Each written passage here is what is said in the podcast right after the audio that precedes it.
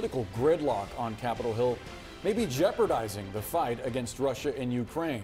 Right now, Ukrainian President Volodymyr Zelensky is in Washington pleading for Congress to approve more military aid for his country. Next hour, he's scheduled to sit down one on one with President Biden. This morning, he met with senators and House members arguing that the political bickering over Ukraine aid is exactly what Vladimir Putin wants to see. And yet, so far, Republicans seem unmoved. Some GOP senators even walked out of their meeting. Also, today we have newly declassified U.S. intelligence about Russia's strategy and why the Kremlin is aiming for a winter stalemate. We have CNN chief congressional correspondent Manu Raju. He is on the Hill, along with CNN reporter Katie Bo Lillis. Manu, let's start with you. I mean, as we await this White House meeting, what are you hearing on the Hill? Yeah, nothing has changed. In fact, the stalemate persists, and there are real fears that there's aid to Ukraine. Even the supporters who back aid to Ukraine believe that this will drag into next year, despite the urgent pleas by the president of Ukraine, who is poised to leave Capitol Hill empty handed. He met behind closed doors with House Senate uh, Republicans and Senate Democrats trying to make his case about why aid is, is needed. I'm told that he told, expected, told senators he expected that they would eventually come through. And he indicated that this the money would be looked at. There'd be significant accountability in Ukraine for federal dollars. And he met with the Speaker of the House and the House Democratic leader. But the fact of the matter is that Republicans are still insisting that there needs to be a deal to deal with the southern border with Mexico to tighten immigration restrictions. They said that must come first before they agree to approving aid to Ukraine, even as there is no path for a deal on immigration as the two sides remain badly divided something that even staunch supporters of Ukraine aid, like Senator Mitt Romney, indicated must be dealt with first immigration before there's a deal on Ukraine.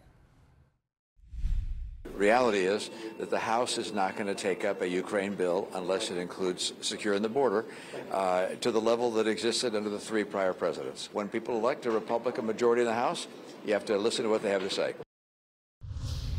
Are you concerned that if there's no money, Ukraine could lose the war to Russia? Well, well that's always been a big possibility the whole time. I mean, I've, I've never thought they could win to begin with, especially the way we eased into it. What are the implications that if Russia wins? Are you worried about the implications if Russia wins? Well, everybody keeps saying they're going to continue to go across Europe. I mean, they can't beat Ukraine on the eastern side. How are they going to continue to go the rest of the way through through Europe? I've never believed that scenario. I think it's uh, I think it's a good selling point to send more money. So you're hearing the divide within the GOP side. Some, like Tommy Tuberville, saying no more money at all for Ukraine. Others saying at least there needs to be a deal on border security first before agreeing on aid to Ukraine. But there is no deal in sight between the two parties on border security, which is why President Zelensky, despite these urgent appeals, leaving Washington without any aid, unclear when and if that may happen.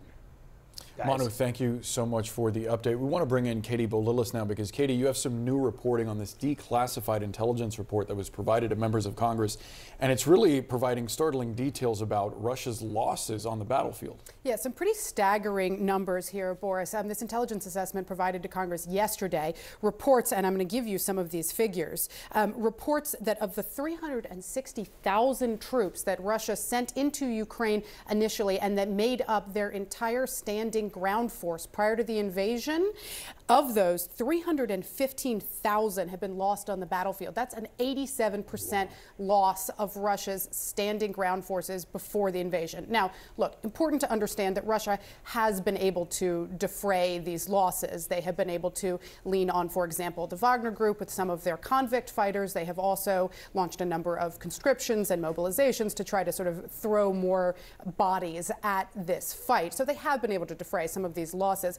Still, this assessment assessment warning, and again, I'm going to quote from this directly this assessment warning that the war has sharply set back 15 years of Russian effort to modernize its ground force. So huge and important figures. But again, I think very important to be reading this in the context of what Manu has just been telling us, of course, which is that the real peril for Ukraine here is that U.S. funding may run out. And so I think you're going to hear these, these sort of staggering numbers, these, these Russian losses really talked about as evidence that, look, the Ukrainians are, are capable of exacting uh, costs against the Russian military if they are provided with the military support to get it done.